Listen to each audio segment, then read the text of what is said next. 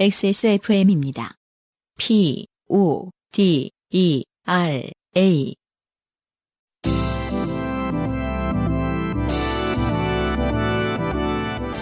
요즘은 팟캐스트 시대.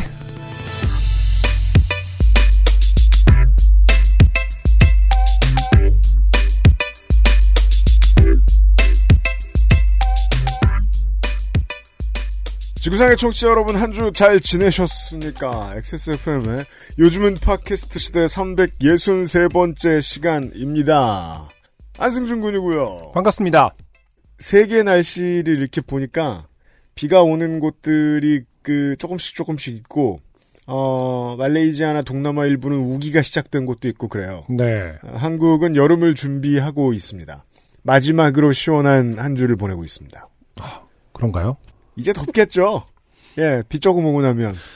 그 UMC님은 기본적으로 이제 뭐 시사 프로그램도 하시고 하니까 네. 전반적으로 뉴스 검색을 엄청 많이 하실 것 같은데 네. 날씨도 그 어떤 순서라는 게 루틴이 있나요? 음, 뭐 한 주에 세계 날씨부터 본다거나 그 그래요? 정도인가요? 어, 그러니까 날씨를 예, 예, 알아보는 그것이 본인의 음. 어떤 루틴 안에 있는지가 궁금한 거예요. 아, 음, 판데믹 이후로 생겼어요. 그렇군요. 왜냐면, 그전에는 지도를 그렇게까지 많이 보진 않았거든요. 음, 음. 근데 이제 판데믹 이후로 지도를 엄청나게 많이 보게 된 거예요. 네, 인포그래픽도 많고. 그렇잖아요. 네, 음. 예. 그래서 그냥 지도 보는 습관이 들다 보면, 음흠. 이 지도를 봤을 때, 어, 매일같이 제일 많이 변한 게 날씨거든요. 그렇죠. 날씨 변하는 거 보고 있으면 재밌어요. 음. 예. 지도- 남들은 힘든 일인지 몰라도, 음. 예. 맞아요. 지도 보는 거 생각보다 재밌어요. 어, 참고로 지금 이 시각에 문바이 주변에는 지금 태풍이 왔거든요. 아, 그런 지도를 보는 거예요? 네. 아, 그러니까 요즘은 진짜 음. 세계를 한눈 안에 이렇게 그 바람의 방향도 다 알 수 있으니까 아, 그렇죠. 신기한 게 참 많아요. 음. 그러니까 말이에요. 음. 볼게 얼마나 많아요. 오래 살 일입니다. 네. 네. 아, 인생을 쉽게 포기하지 마세요, 청취자 여러분. 갑자기 요즘은 팟캐스트 시대와 함께 하세요. 자, 인생이 아무리 고달프다고 해도 세계인이 자신의 삶 속에 좋게 된 이야기를 나누는 곳이 있습니다. 그럼요. 그곳은 바로 어, 요즘은 팟캐스트 시대. 네.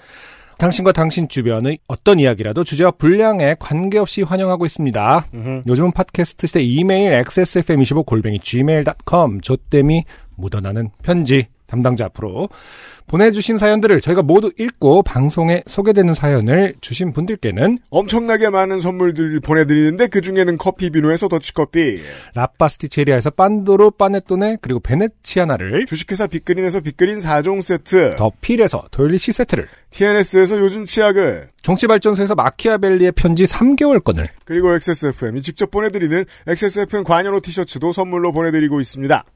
요즘은 팟캐스트 시대는 커피보다 편안한 커피 비노 더치커피 100% 수작업 천연 소재 프라하 아동복에서 도와주고 있습니다. XSFM입니다. 저희 아인 팔이 긴 편이라 늘 소매가 짧더라고요. 저는 지금보다 좀 더 기장이 길었으면 좋겠는데 허리를 좀 줄이고 허벅지 통은 좀 넓으면 이쁘겠는데요?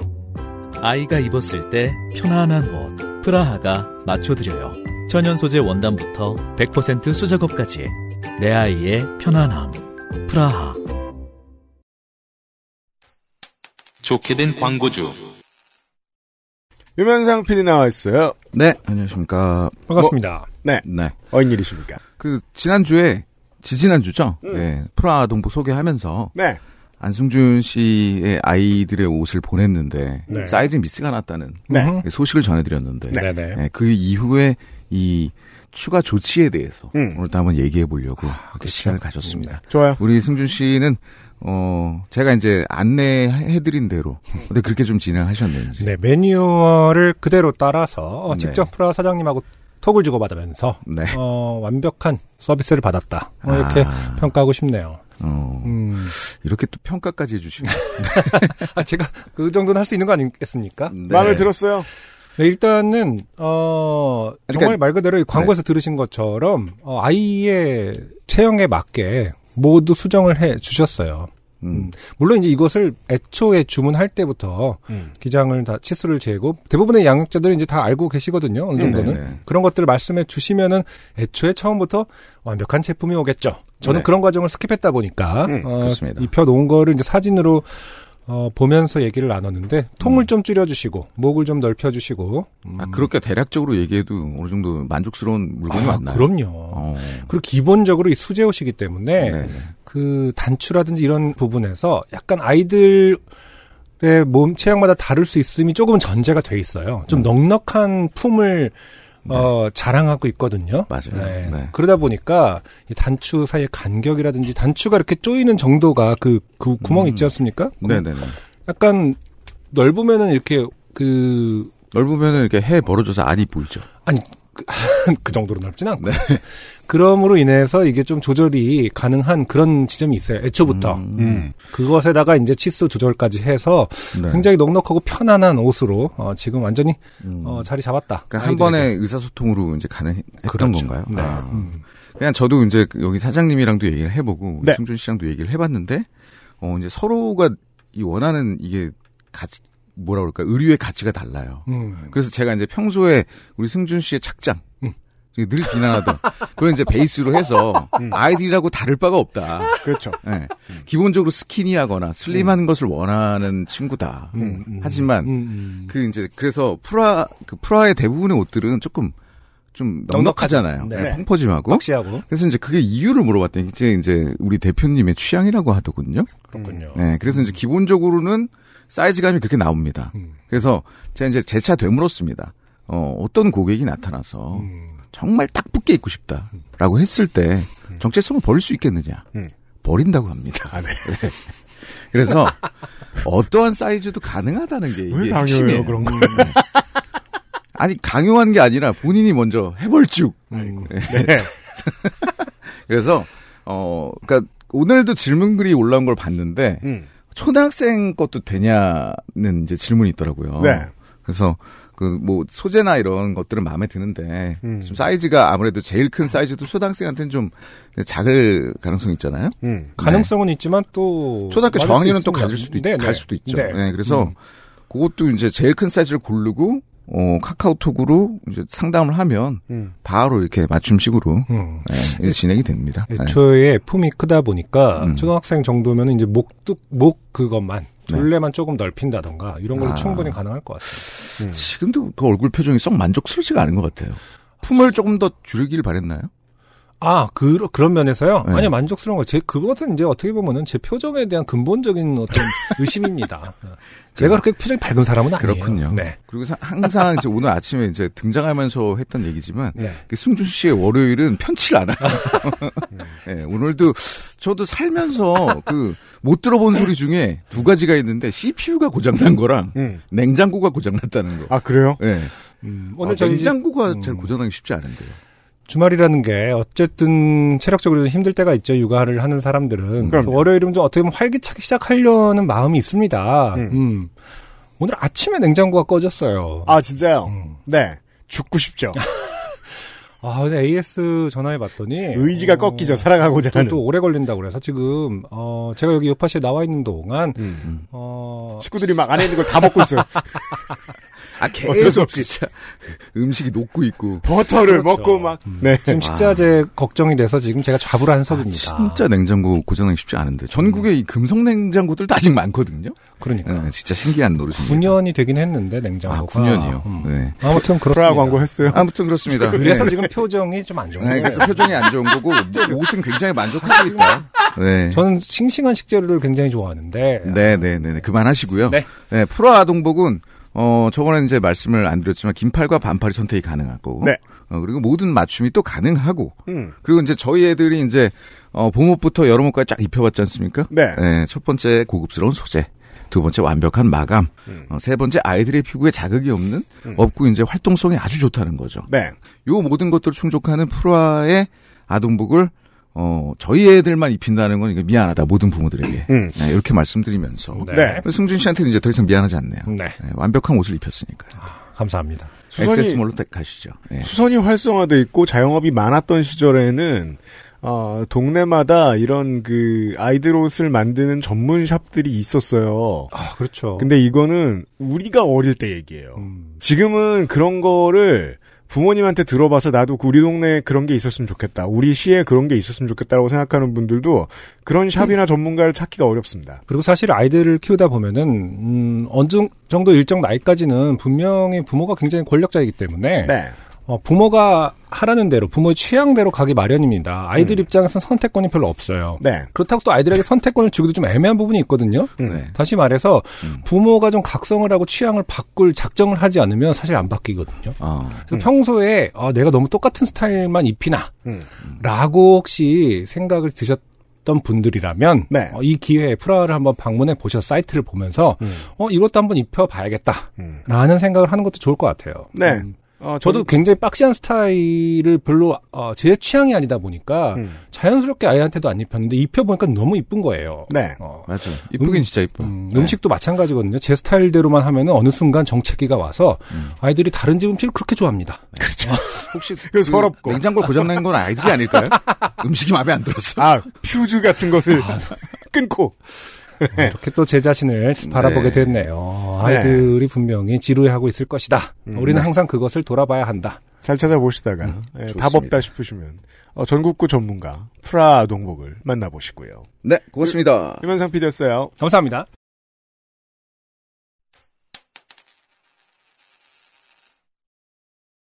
심예슬 씨의 후기를 보시죠. 네. 병균이 친구 심예슬입니다. 네, 딱 부셔먹고 본인은 친구라고 생각하고 있습니다. 기름도 제때 안 넣어주고서. 매번 요파 씨를 들을 때마다 두 분의 해안에 감탄하는데 이번에도 제 심리 상태까지 파악하신 두 분의 이야기에 감탄을 금치 못했습니다. 아하. 많은 이야기가 있었지만 병균이한테 빨간불 옵션이 없을 수도 있다. 이야기하신 걸 듣고 저도 궁금해져서 차를 뒤져보니 진짜 두꺼운 설명서가 있더라고요. 보통 사람이 두꺼운 설명서가 있다라고 말하는 건 무슨 의미인지 알아요? 음, 안 봤다. 처음 본다. 안 읽었다. 음, 그렇죠. 어, 네. 음.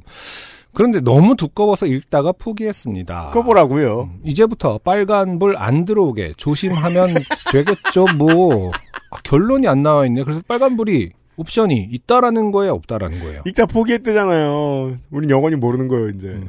네. 그렇군요.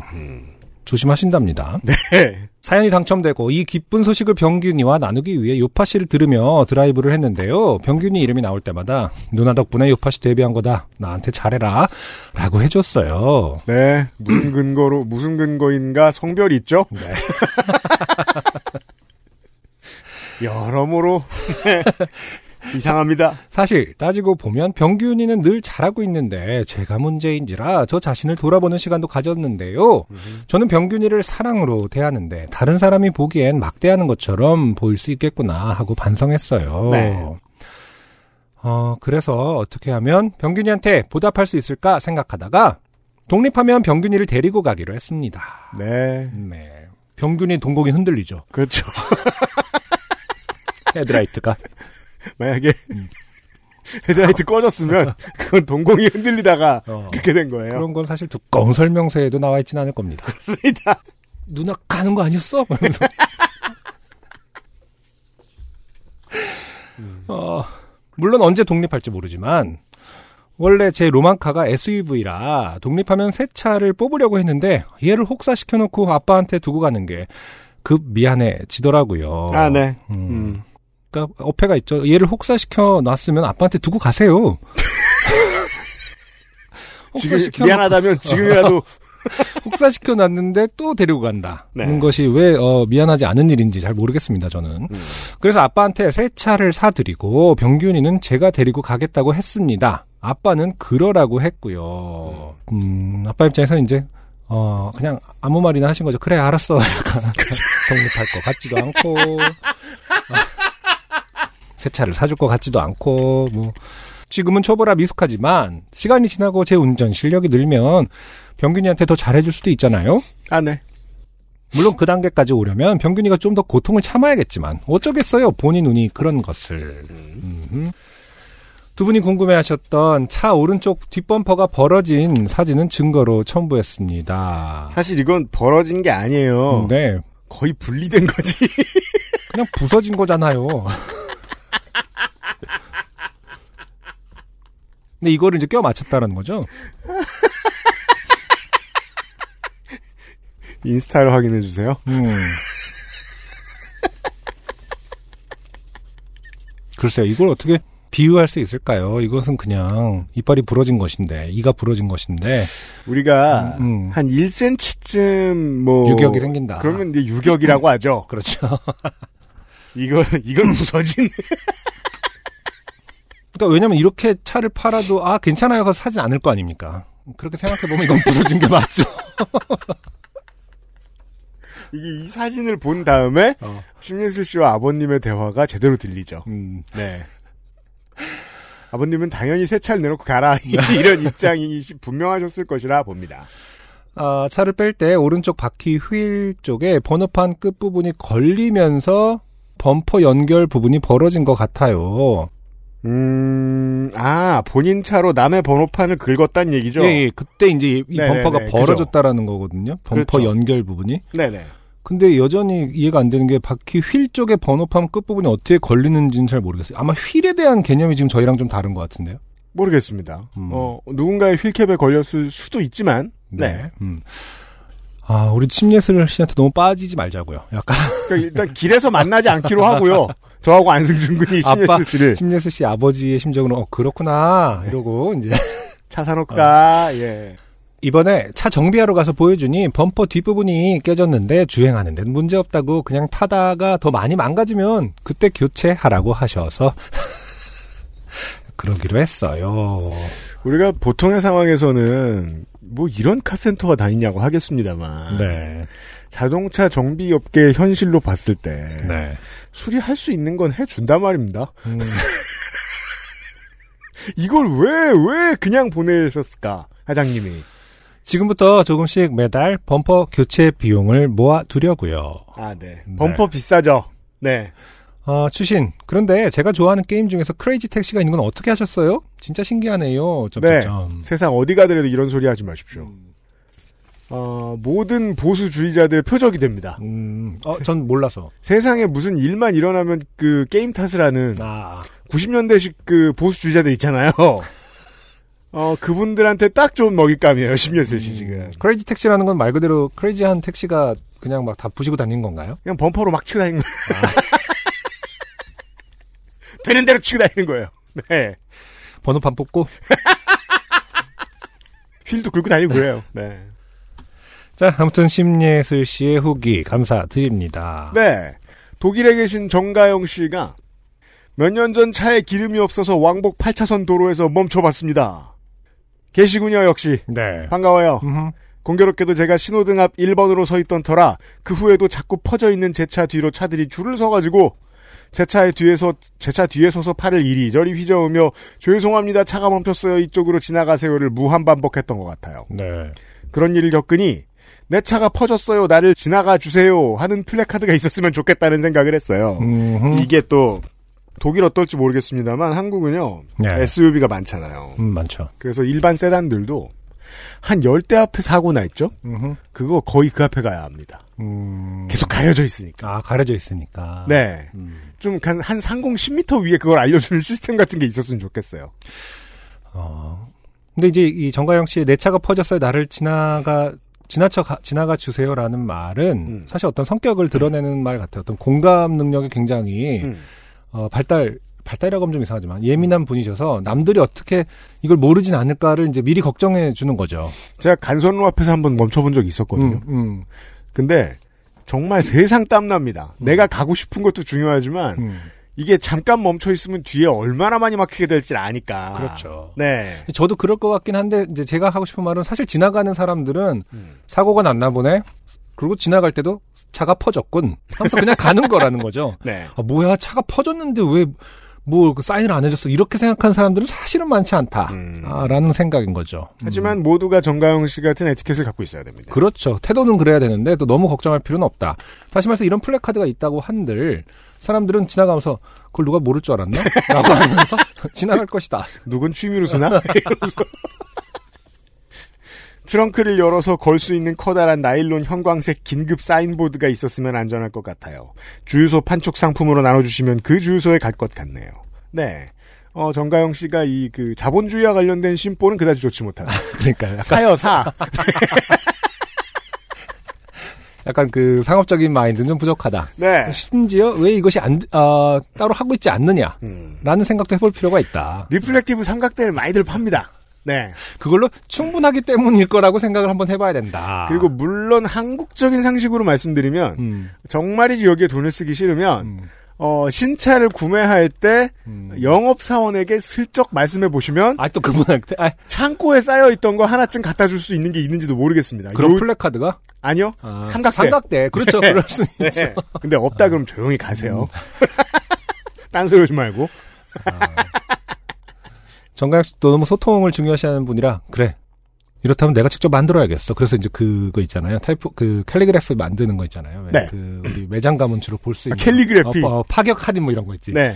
그런 거 배우셔서 뭐 차가 퍼졌어요. 뭐 이렇게 그죠. 친절하게 미리 다 만들어 놓고. 그럼 이제 지나가는 사람들이 이제 글씨 되게 잘 썼다고. 기름이 떨어졌을 때, 뭐 차가 퍼졌을 때. 그건 어, 캘리그래피를 배워라라는 얘기 같기도 하네요. 당위성만 놓고 보면. 음, 네. 네. 자, 지난주에 어, 변호사 시역에 합격하신. 아. 네. 또한 저희- 저희 한테 크게 혼나신. 좀 혼났죠. 네. 어, 그분이 또, 어, 사연을 보내, 후기를 후기 보내주셨군요. 음. 우선 안성준님의 우려, 그리고 합격 발표만으로 변호사 자격이 있음을 공공연히 밝히는 것이 위법은 아닌지에 대해서, 어, 말씀드리자면 합격 발표만으로 변호사 자격이 인정되고 그것을 밝히는 것은 아무런 제한이 없습니다. 네. 음, 이게 지금 어떤 첫 문장인 거죠? 아니요, 앞에도 뭐가 아, 있었는데. 있습니다. 어. 반성문이 졸졸 있었는데. 네. 네, 줄였습니다. 물론 신입 변호사가 곧바로 사건을 단독 수임할 수는 없고 6개월의 연수 과정을 거쳐야 하나 그것과 별개로 자격이 있다는 것을 밝히는 것은 위법이 아닙니다. 그리고 이걸 어떻게 아느냐? 저도 당연히 찾아봤기 때문입니다. 유형이 말한 대로 언제 이 칼을 휘두를지 모르니까요. 점점점점. 음. 다만 검사나 판사 등 공직자가 아닌데 공직자를 사칭하는 것은 공무원 자격 사칭에 해당해 처벌됩니다. 요건 알았고요. 그렇군요. 네. 아무튼 변호사 자격 합격 발표만으로도 어, 공공이 밝힐 수 있다. 음. 사연을 보내며 저는 제 사연이 모럴리스 카테고리에 들어갈 줄은 생각하지 못했습니다. 음. 얼마 전 모럴리스 사연을 들으며 와 저런 사람도 있구나. 저걸 사연으로 쓰다니 부끄럽지도 않은가? 전국 망신 자랑이다. 야 전국 망신 자랑이라는 말은 참 또 처음 들어보네요. 네. 했는데 제가 그럴 줄이야. 점점점. 음. 그렇죠. 아 누구나 다 남의 일처럼 느껴질 때가 있습니다. 그럼요. 음. 네. 그 엄밀히 말하면 사실 또 모럴리스라고 하긴 조금 애매한 지점이 있긴 있는데 네. 또 어떻게 정정 명명해야 될지는 잘 모르겠어요. 근데 제 느낌으로는 모럴리스하고는 좀 다른 어떤 지점은 분명히 있거든요. 음. 재수 없음. 근데 이게 원래 흉 볼 땐 재밌는데요. 아, 네. 음, 그 원래 그 저 극한으로 시끄럽게 흉보는 사람들이 저 본인 걸리면 음. 네 도망가기 바쁘단 말이에요. 네. 자 무엇보다 안승준 군님의 완장 혹은 배지를 옷 속에 차는 정도의 특권 의식에 대한 인식 그리고 특권에 대한 자체가 어, 엿보인다라는 지적에 수긍합니다. 언제고 꺼내보일 수 있는 배지는 자제가 아니라 좀 더 세련된 과시죠. 어, 이번 사연을 보낸 것을 계기로 겸손함을 더 깊이 새겨 유형의 예언을 펠레급으로 보내도록 하겠습니다. 옳은 지적 감사합니다. 네. 라고 보내주셨습니다. 언젠가 한번 머릿속을 탁 스쳐 지나가는 때가 옵니다. 아 나는 이때 나의 그릇을 테스트하고 있구나.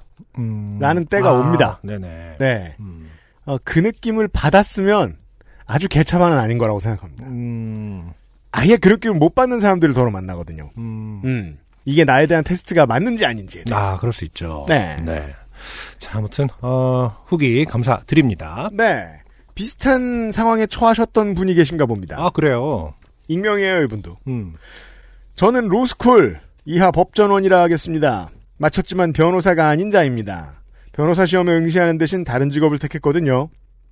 법학이 휘발성 강한 학문이라는 말은 교수님들이 쉬지 말고 공부하라는 걸 강조할 때 자주 쓰는 표현입니다. 아, 그렇군요. 네. 이때 쉬지 말고 외에는 부지런히 공부하라는 의미도 있지만 휴학하지 마라, 중간에 군대 가지 마라 등의 의미도 있습니다. 음. 학부에서 법을 전공했거나 사시 1차 합격을 했던 경험이 있는 법학전문대학원 학생들이 학부에서 법학을 전공하지 않은 동기들에게 내가 변호사 시험에서 너보다 딱히 유리한 건 아니다 라고 말하고 싶을 때 사용하는 표현이기도 합니다.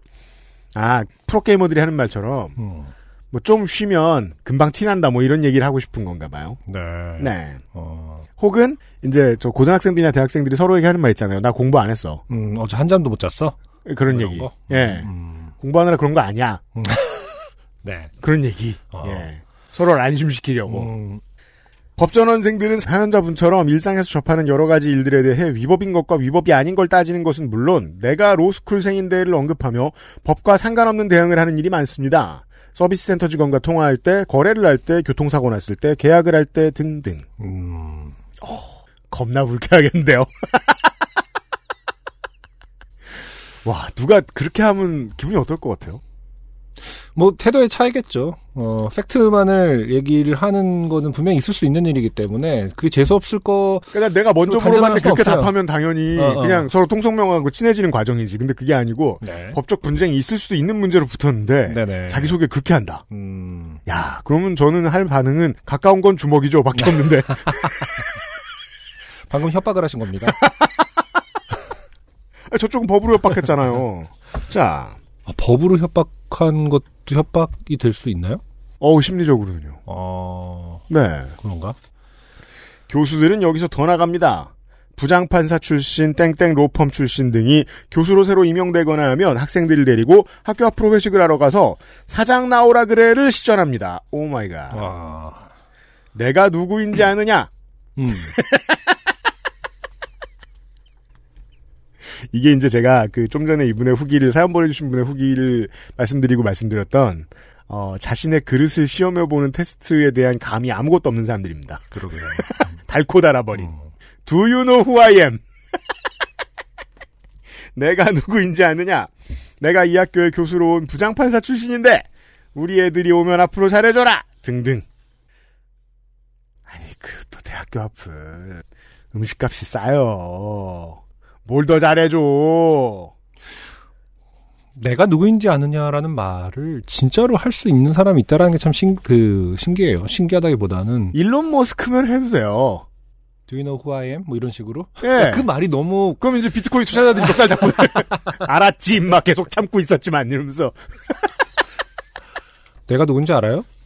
라는 말. 해놓고 났을 때 그 어떤 공허함, 그 정적, 몰라요. 라는 말이 그 올 것만 같은 그 정적과 그 어떤,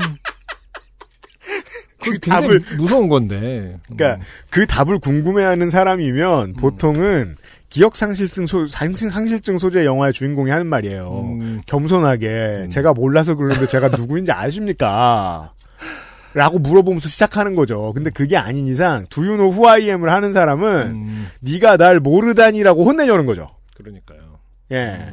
사연을 들으며 마음이 불편했고 요파 씨임에도 재미있게 듣지 못했습니다만 제가 그 시절 목격했던 더욱 다양하게 기이한 여러 장면을 떠올려 볼 때 그렇겠죠. 그러니까 예. 별잘 다 있다 이런 얘기 아니에요. 네. 네. 사연자분은 내적 갈등과 내적 외침은 솔직하게 쓰셨다는 점에서 제가 보았던 그들보다 덜 모럴리스하다는 아. 생각이 듭니다. 그렇죠. 물론 유형이 지운 부분에 어떤 말이 있는지는 알 수 없지만요. 음, 아, 그 사연은 이제 편집하셨으니까. 네. 네네. 어, 내적 갈등과 내적 외침. 난 저러지 말아야지가 굉장히 큰 이슈다, 본인들에겐. 네. 음, 그럴 수 있다. 네. 음, 이것이 이제 꺼져가는 메시지냐, 음. 구체화되어가는 메시지냐가 그 사람의 음. 차이죠. 사람들 간의 차이죠. 타직업군에서 봤을 때는 당연히 그러지 말아야지 뭘 그거 갖고 고민을 해라는 지점인 건데. 네. 음, 그들에게 또 인사이더들에게는 음. 나는 이렇게 마- 생각하는 게 너무 요즘 큰 나에게는 큰 주제예요라는 거를 어필하고 싶은 마음은 있을 수 있다. 그래서 진짜 평생 믿게 되는 건데요. 네. 멀쩡하게 살고 싶으면 같은 직업군 내 친구 많이 만들면 안 됩니다. 음. 같이 미쳐가거든요. 전 그렇게 믿어요. 음악계 친구가 없고 팟캐스트계 친구가. 그러니까 직업이 늘어날수록 나 혼자가 돼요, 점점. 자, 음. 친구가 하나 있는데 팟캐스트를 따로 하고 있고 이러면 아 그럼 쟤는 버려야지 뭐 이런 건 아니죠? 아, 기침으로 대신합니다. 잠을 못 잤다. 네, 아 죄송합니다. 덧! 야, 이분은 두 가지 상황에 대한 후기가 다 있으세요? 음, 차량의 기름이 완전히 떨어지기 직전이 되면 그게 온몸으로 느껴집니다. 서서히 운전대가 뻑뻑해지고 차에서 힘이 떨어집니다. 어이고. 뻑뻑해지는군요. 음, 이미 맨 우측에서 운전을 하고 계셨을 텐 있었을 테니 비상등을 켜고 갓길에 최대한 우측으로 차를 세운 후 보험사에 전화를 걸면 견인차가 출동해서 가장 가까운 주유소에 내려줍니다. 물론 이때는 최저가 주유소를 선택할 권한은 없습니다. 아, 이러면 진짜 대박이겠네. 어, 옆에 타갖고, 그, 견인차 타, 아니요, 아니요, 아니요. 다음이요, 다음. 그, 무료 이동 거리가 좀 있죠? 그, 그 안에. 세차. 되죠? 어, 나불 대고. 누군가 기름통을 들고 와준다는 얘기도 들어봤지만 전 고속도로라 그랬는지 견인차가 오더라고요. 네, 맞습니다. 네. 시내는 급유, 음, 고속도로는 견인인 경우가 많습니다. 그렇죠. 주차장에서 안 걸렸을 때는 그 기름통 들고 오는 경우도 있더라고요. 예. 네. 음, 음. 중요한 두 가지와 관련된 이야기들을 해주셨습니다. 네. 많은 후기들이 있었고요. 오늘의 첫 번째 사연 정보영 씨와 함께하겠습니다. 네. 사건은 큰 조카가 유치원에서 친구에게 달팽이를 한 마리 받아오면서 시작되었습니다. 아 달팽이 장르예요. 네. 평소에도 집 텃밭에서 달팽이가 발견되면 투명한 컵에 담아 키우곤 했던 터라 달팽이를 분양해준다고 하니 덥석 받아온 것이지요. 그런데 이건 좀 달랐습니다. 처음 데려온 녀석의 크기는 손가락 두 마디 정도 되어 보통의 달팽이보다 컸는데 큰데요. 음. 이게 아직 다 자란 게 아니라 다 크면 성인 손바닥만 해지는 식용 달팽이라는 겁니다. 그렇군요. 아. 손바닥만 해주는. 골 골뱅이 큰 거 같은 그 정도 되죠. 네 그보다? 골뱅이는 더 크니까 네, 골뱅이보다는 좀 작죠. 음. 네. 안형께서 공감하실지 모르겠지만 아이들의 생태 관찰용으로 나쁘지 않겠다는 생각에 제가 어릴 때 생물을 관찰하거나 그것과 노는 걸 좋아해 본 적이 달팽이밖에 없었어요. 아 그래요. 음. 집 앞에 어딘가 습한 곳에 음, 아이들이 모여 앉아 있는 노는 곳에 꼭 달팽이들이 왔다 갔다. 맞아요. 네, 비그 오는- 조그만 친구들. 비 오는 날 다음 날엔 달팽이가 참 많죠. 네, 눈을 언제 감추나 이런 거 쳐다보고. 음. 음, 눈은 이제 네가 만지면. 그렇죠. 네. 네. 그러다가 너무 자주 하면 되게 나쁜 짓일 것 같아가지고 음. 다른 경우는 이러면서 그냥 가만히 봤던 기억이 나요.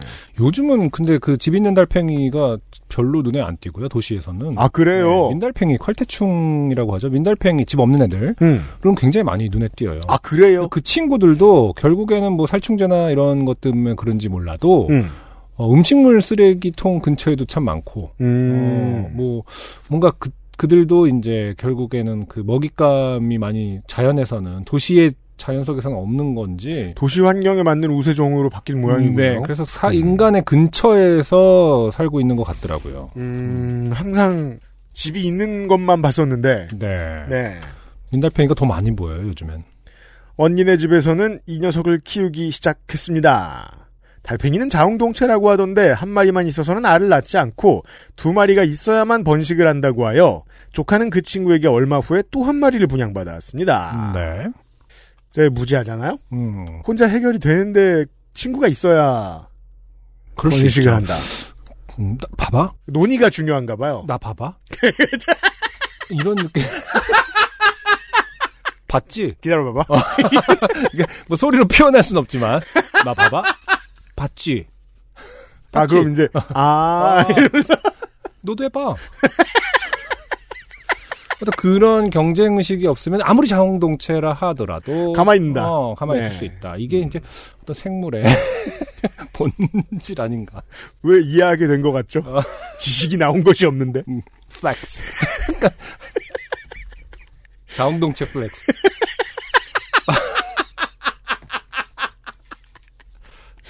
그리고 조그마한 수조 안에 흙을 깔고 위에 상추를 비롯한 싱싱한 잎채소들을 깔아주니 이 두 녀석은 사각대며 잎을 갉아먹고 무럭무럭 자라 금방 정말로 손바닥만하게 자랐습니다. 맞아요. 이런 곤충들은 인간의 어떤 그 생육 그 패턴하고는 다르니까 진짜 쑥쑥 자라는 게 보이거든요. 네. 그리고 얼마 지나지 않아 수조 바닥의 흙 사이에 하얀 알들이 두 무더기나 있었습니다. 아, 그러네요. 언니는 다 키우긴 힘들 것 같다고 신기해하며 구경하던 저에게 한 무더기를 줬습니다. 알은 비비탄 총알같이 생겼고 아그 음. 정도 크기의 흰색이다. 네. 크기는 크기는 그보다 약간 작았는데 면봉으로 살살 분리하며 세보니 한 무더기에 120개 정도였습니다. 야 대단하네요. 아, 지구의 지배자인데요. 음. 예. 음. 둘이서 야 이거 봐봐 잠깐 하더니 저도 작은 수조, 수조를 하나 사서 흙을 담아 위에 알을 잘 펼쳐두고 마르지 않게 물을 조금씩 부어주며 정성껏 키웠고 2주 정도 지나자 꼬물꼬물 작은 달팽이들이 하나둘 알을 깨고 나오기 시작했습니다. 자, 지금 사진을 보고 있는데 네. 요즘 디카로도 어, 잘 focusing이 안 될 정도로 작은. 네. 네. 하얀 조그만한 달팽이가 왔다 갔다 하고 있습니다. 네. 정말 조그만데 더듬이까지 있는 게 어찌나 귀엽던지요. 그렇겠네요. 그러나 쉰 마리도 넘는 꼬물이들이 깨어나 바글바글거리자 조금 징그럽기도 했습니다. 그러나 태어난 생명을 어쩌겠나요? 열심히 상추잎을 제공하여 걷어먹인 결과 20마리 넘는 달팽이들이 어른 달팽이로 자랐습니다. 그러나 이것은 시작에 불과했습니다. 사실 저는 달팽이입니다. 저를 키우던 정보영이라는 사람은 지금 없습니다. 제가 이렇게 사연을 쓰게 된 이유는 뭐 이러면서 주민, 그는- 주민 등록을 해달라는 그는 요청입니다. 좋은 사람이었기 때문입니다. 그러면서 당신에게 경고합니다. 더 이상 상추 살 돈이 없다고 뻗대더군요. 저희는 의견을 나누어 본 뒤 상추를 먹었더니 어, 이는 하얘지고 졸리기만 하더군요. 상추가 주식이면 많이 잘 수 있을까요? 오늘 되게 정보 없음의 향연인데. 여기서 잠깐 뜬금없지만 저희 아버지를 소개하자면. 어린 시절 언니가 학교 앞에서 파는 병아리 한 마리를 사오자 한 마리만 키우면 금방 죽는다며 열 마리를 더 사오라고 시키신 후 서울 주택가의 마당에서 닭장을 만들고 병아리 11마리를 훌륭한 닭으로 성장시켜 우리에게 맛있는 치킨을 먹여주신 분입니다. 아, 김밀물계의 어떤 어, 커뮤 어, 네. 근데 진짜 아버님이 어, 음. 자연의 이치를 알고 계셨네요. 혼자 있으면은 안 되는구나. 아무리 물론 뭐 병아리는 자웅동체도 아닙니다만 그러게요. 어, 음. 여럿이 키울 때 더 생존의 가능성이 높아지나 음. 보죠. 음, 역시 아, 외로움이 아, 그렇죠. 온갖 것들의 적이다. 음. 네. 맞습니다. 그리고 집에서 키우던 진돗개는 새끼를 여섯 마리씩 네 번이나 낳았고 과로 먹지 않았습니다. 네. 과로. 지금도 저희 집에는 아빠가 키우시는 바나나 나무에 크기가 작긴 하지만 바나나가 열려 서울산 바나나를 맛보게 해주셨고 식물이건 동물이건 집에 들어오면 뭐든 잘 키우시는 그런 분입니다. 네. 가끔 뭐 밈으로 있는 그런 분이죠. 이런 금손은 정말 흔치 않죠. 그렇죠. 예. 음, 보통 인간은 다 죽이는데 네. 다시 달팽이 얘기로 돌아와서 달팽이가 20마리 정도 과로 언니네 집에 있는 애들까지 합치면 40마리가 넘는 되자 네. 우리는 이 녀석들을 감당하기가 버거워졌습니다.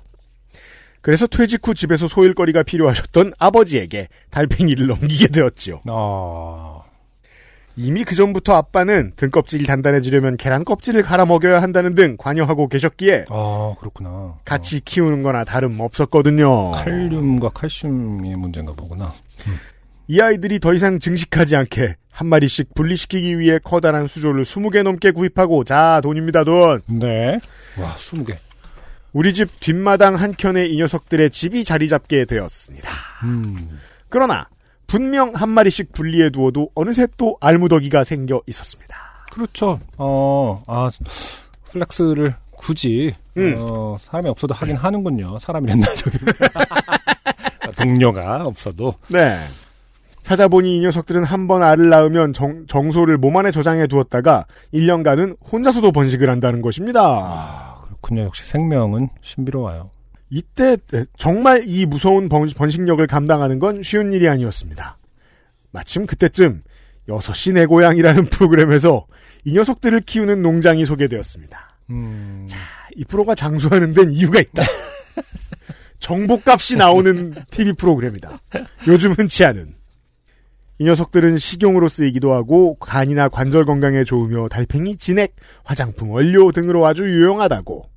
거기 나오신 농장 주인 아주머니는 피부가 아주 좋으셨는데. 그 프로그램의 분위기가 떠오르죠? 네. 작가님이 써주신 대사를 읊으면서 네네. 매일 녀석을 산채로 얼굴 위에 올려놓고 진액 마사지도 하신다며 다소 엽기적인 소개를 하셨습니다. 매일 달팽이를 얼굴에 놓아두는 사람이 있다던데 이러면서 어, 찾아가는 거죠. 어, 그걸 보자 아버지는 더 탄력을 받으시며 열심히 키우셨고 달팽이의 수는 셀 수도 없을 만큼 기하급수적으로 늘어나게 되었습니다. 네. 지금 뭐 첨부해주신 이미지 보면은 알이 굉장히 많은데 지금 이것들을 빠짐없이 부화시킨 거라고 봐야겠죠. 그렇겠죠. 음. 예. 그러나 한 가지 문제가 있던 것이 아버지는 사실 키우시는 건 잘하지만 잡는 걸 못하시는 분이라. 그래요. 음. 어릴 적 키우던 닭도 아버지가 잡지 못하셔서 시골에서 올라온 할머니께서 잡아주셨던 것입니다. 네. 여기서 잡는다라는 건 이렇게 찜, 그러니까 찝는다, 픽업한다라는 뜻이 아니라 말 그대로 킬인가 봅니다. 잡는다. 그렇죠. 어, 어. murder. 어, 뭐, 전화하셨던 거죠. 아버지 입장에서는 엄마한테. 음, 엄마 도와주세요. mother, mother. mother, could you mother, mother, mother it please? 그런 거죠. 달팽이 역시 키우던 애들을 잡아먹자니 마음이 좋지 않았고 달팽이라는 낯선 생물체를 먹기에는 가족 모두 내키지가 않아서 그저 숫자만 늘 뿐 줄지는 않는 상황이 되었습니다. 결국 알이 생기면 수거해서 부화되지 못하게 하며 더 이상의 증가는 막았으나 문제는 남아있는 100마리가 넘는 달팽이들이었습니다. 아, 야 이게 두 마리에서 100마리가 되는 데까지 얼마나 걸린 걸까요? 그러게요. 음. 그러다 저희 가족은 모 기업에서 주최하는 가족 캠핑 대회에 참가하게 되었습니다. 야, 자, 기업이 캠핑 대회까지 해야 됩니까? 캠핑을 어떻게 하면 대회를 할 수 있는 거죠? 기업에게 너무 많은 굴레가 씌워져 있는 것 같아요. 누가 더 즐거웠나요? 막 이러면서 그러니까요. 그러면은 저희요, 저희가 진짜 즐거웠습니다. 막 코카인을 하는 집이 이길 거 아니에요. 아, 그날 죽고 막 좋아서. 그래서 가족 캠핑 대회는 뭐 텐트 빨리 치기 뭐 이런 거나 무슨 그건 그건 군부대들끼리 시켜도 가혹행인데 할 수 있어요. 이러면서 혼자 할 수 있는데 뭐 이런 거 있죠. 댓글로. 아 60인용 텐트 어, 그거 되는데였나요? 되는데요. 어, 네네네. 되는데요. 어. 가족 모두 첫 캠핑이었고 설레는 마음으로 준비하고 있었습니다. 어, 나 캠핑 예약해야 되는데. 어, 두시다 빨리. 해. 어, 아, 잠깐만요. 저희가 뜬금없이 지금 쉬었다 돌아왔는데요. 네. 안승준 군이 이걸 읽다 말고 캠핑 예약을 하고 왔습니다. 근데 아. 이게 그 어, 즉흥적인 게 아니고 원래 안승준 군이 이 시간에 쉬었다가 캠핑 예약을 하려고 그랬어요. 네네. 또 묘한 것이 음. 이 사연과 무관합니다만 안승준 군이 지난주에 살다가 처음으로 캠핑을 갔다 왔어요. 맞아요. 음. 그 코로나 시대에 계속 이제 놀거리 먹, 먹거 놀거리를 이제 계속 개발해야 되는데 사실 제가 제가 이제 캠핑을 한 번도 시도해 보지 않았는데 네. 어, 지난주에 첫째 아이 유미 박사님과 둘이 일단은 음. 어, 사전 조사차 하룻밤을 자고 왔습니다. 네. 음, 굉장히 좋았어요. 그래요. 음, 그리고 좀 일단 기본적으로는 텐트를 치지 않는 캠핑이었기 때문에 그 음. 쳐져 있는 곳. 아, 음. 그래요. 음. 그래서 어떤 뭐 구체적으로 밝히진 않겠습니다만 음. 음, 뭐 이렇게 나라에서 하는 어떤 그런 곳이다 보니까 음. 아, 조금 가격도 저렴하고 그래서 부담 없이 즐겼는데 어, 예약을 꼭 해주기로 약속을 했거든요. 다음에 또 오자 아빠 이래갖고. 아, 네. 그 놓치면 안 됐기 때문에 아까 미리 양해를 구했었는데 음. 딱이 시간이 딱 캠핑이라는 단어가 그 나오는 문장과 시간이 맞아 떨어졌네요. 음. 음. 캠핑 겁나 가시겠네. 네. 올해. 그러니까. 네. 어. 아, 그래서 제가 이제 막, 막 지금 캠핑을 경험한 어떤 그런 그 초심자이지만 굉장히 의욕에 가득 차 있는 사람이기 때문에 네네. 이 사연이 지금 어, 낯설지 않고 굉장히 기대가 됩니다. 어떻게 진행될 것인가? 그런데 캠핑 둘째 날 프로그램으로 가족 요리 대회가 있다는 겁니다.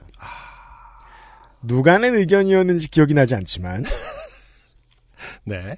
우리는 여기에 골뱅이 소면을 응용한 달팽이 소면을 출품하기로 했습니다. 우리는 먹을 수 없지만 남들이라면 먹어줄 수 있겠다. 기대하며 음, 나름 고급 요리 재료인 달팽이를 우리는 이렇게 접목한다는 컨셉이었죠. 그러니까 사람이 어떠한 주제에 굉장히 함몰되면 이런 결과가 나오는 거죠. 왜요? 음? 그러니까 달팽이 요리가 어쨌든 대중화되어 있지 않은 상태에서 네. 갑자기 가족 캠핑 대회에서 달팽이 요리를 선보이는 건 괜찮지 않을까라는 것은 음. 음, 뭐랄까, 이게 대회라는 어떤 이름이 만들어낸 어떤 과몰입인 건지 뭔지 모르겠습니다만은, 저 달팽이가 이게 식재료로 어느 정도 위치에 있는지 제가 그러니까. 잘 모르기 때문에 제가 알기로는, 아우, 달팽이를 해주, 해줄게. 그럼, 아, 정말요? 라는 사람이 있을까요?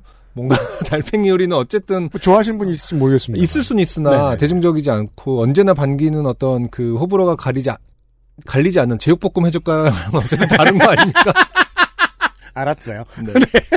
근데 이것을 어떤 가족 출품 대 요리, 요리 대회에 출품하면 사람들이 좋아하지 않을까? 음. 이 판단은 뭐 어떤 과몰입 상태에서 나온 좀 뭐랄까 합리적이지 않은 결과다. 그럴 수 있겠다. 네. 캠핑을 가는 날 엄마는 녀석들 중 가장 튼실한 아이들로 30마리 정도를 골라 비닐에 담았습니다. 네. 자, 1등부터 30등을 골라도 다 튼튼하다. 네. 네. 아, 100마리쯤 있다 그랬죠? 참 우리가 그 비건이 아닌 이상은 음. 어쨌든 다 이런 과정을 거쳐서 어떤 그 음식을 먹고 있는 것인데 그럼요. 또 이렇게 키워서 또 골라서 가- 담았다 뭐 이런 얘기 들으면 조금 이상하긴 합니다 기분이 이게 이제 뭐, 이게 인류의 문명을 보았을 때는 이렇게 받아들여야 되겠죠. 그, 저 고추나 네. 토마토 같은 거 집에서 키우다가 네네. 따는 듯한. 그렇죠 네. 그리고 첫 캠핑인지라 정신없이 텐트를 치고 짐 정리를 분주하게 하고 첫날 일정을 마치고 처음으로 야외에서 잠을 잔다는 생각에 두근대며 텐트에 누웠습니다. 네. 자려는데 자꾸만 머리맡에서 미세하게 비닐이 부스럭대는 소리가 났지만 어떻게 그럴 수 있어요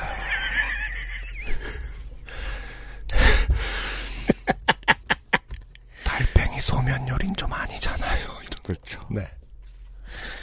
너무 피곤해서 잠에서 깨어나진 못하고 악몽에 시달리며 그날 밤을 보냈습니다.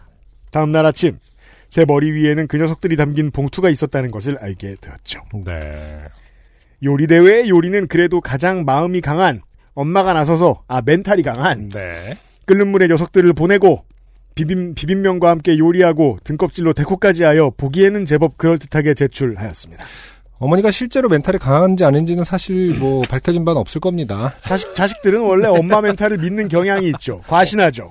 그렇죠. 네. 엄마도 힘들었을 수 있다. 그러나 아무도 심사위원들이 시식하는 장면을 보지는 못하겠다고 하여 과연 그걸 먹었는지 어떤 맛이었는지 우리 가족 누구도 알 수 없었답니다. 그리고 그리고 이날 요리 결과 달팽이 소면은 수상을 하지는 못했습니다.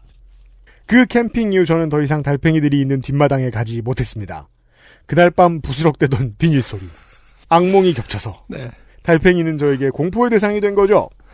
얼마 후 조카 유치원을 통해 달팽이들이 유해한 바이러스를 옮길 위험이 있으며 생태 교란종이므로 절대 산채 방생해서는 안 된다는 소식이 들려왔습니다. 녀석들의 상추잎을 먹는 속도와 양을 알고 있기에 그대로 방생할 경우 식물이 남아나지 못할 거라 예상했던 터라 함부로 버리지도 못하고 남아있는 녀석들을 어찌할지 한참 고민하던 엄마 아빠는 결국 큰 솥에 물을 끓이셨습니다. 그렇게 녀석들은 모두 집에서 사라졌습니다. 인간. 이 김민물 씨한테 고마운 게 한 번 이런 사람을 본 적이 있다는 게 몇 번. 어 떤 마음의 완, 완충지로서. 그니까요. 여기다 네. 다 태어나게 뇌는 드셔보셨나요? 음, 그러니까. 치즈 맛은 안 나고요. 이렇게 되물을 수 있어요. 이런 일들을 겪으며 이제 더 이상 아버지는 집에서 살아있는 생물을 키우지 않으십니다. 그저 저희 집 마당에 빈틈이 없을 정도로, 정도로 식물을 키우실 뿐입니다. 그런데 최근 남동생이 취미로 물 생활을 시작했다면서 어항을 들이고 물고기를 키우기 시작하네요. 얼마 전에 알을 낳았다고 자랑하던데 저는 그저 두려울 뿐입니다. 네, 구피 이런 것도 굉장히 번신력이 강하죠. 이번 사연도 소개될지 모르지만 유연께서 재미나게 읽어주시길 기대하며 보냅니다. 혹시 궁금하실까 싶어 키우던 달팽이 사진과 캠핑 요리대회 출품했던 사진 첨부합니다. 자, 그러고 지금 저희는 달팽이 소면을 보고 있는데 어 껍데기들이 이렇게 데코가 돼 있잖아요. 네. 상당히 크고 네. 아주 잘 컸다는 예뻐요. 사실을 알 수 있습니다. 음, 이 양반들이 이제 어, 마지막 가기 전날에 정보영 씨 머리맡에 소리를 질렀던 거죠. 야. 네. 소면 이 새끼야? 이러면서 그게 좋으면 사람들이 달팽이 소면을 호프집에서 먹겠지. 왜 골뱅이 소면을 먹고 있겠냐? 라는 어떤 외침. 생전에 즐겨 먹던 상추가 밑에 깔려 있습니다. 아, 참, 그, 그로테스크한 제사상이죠? 닌겐. 진짜 인간은. 아, 제삿날인데 염을 해서 요리 위에 올려놨어요. 음. 그리고 옆에는 생- 음. 파프리카가 썰려 있어요. 황적, 황적. 이렇게. 가장 모르겠네요. 정말 어 제가 가장 그 논란이 돼야 된다고 생각하는 부분은 음. 과연 이 비빔면의 그 양념을 음. 굳이 달팽이들에게 묻혔어야 하는 아 그게 왜 아, 이거 너무 너무 잔인해서 이건 아니에요. 삭제- 근데 어차피 청취자분들 보실 테니까 네. 우리가 왜 그 골뱅이 소면 시키면은요 네. 소면에 묻어 골, 골뱅이 하긴 그, 그럴 수 있겠다. 맞아요. 맞네요. 아. 맞아요. 근데 아 뭐- 요리로서는 음, 아주 그럴 듯한 룩입니다. 음, 네. 제가 지금 과몰입한 걸 수도 있습니다. 뭐 골뱅이 소면 먹는 사람이에요. 지금 뭐 다- 근데 이제 키웠고 청취자 여러분 뭐 보시고 판단하시죠. 데리고 갔고 네. 얘도 캠- 캠핑이 처음이었을 텐데.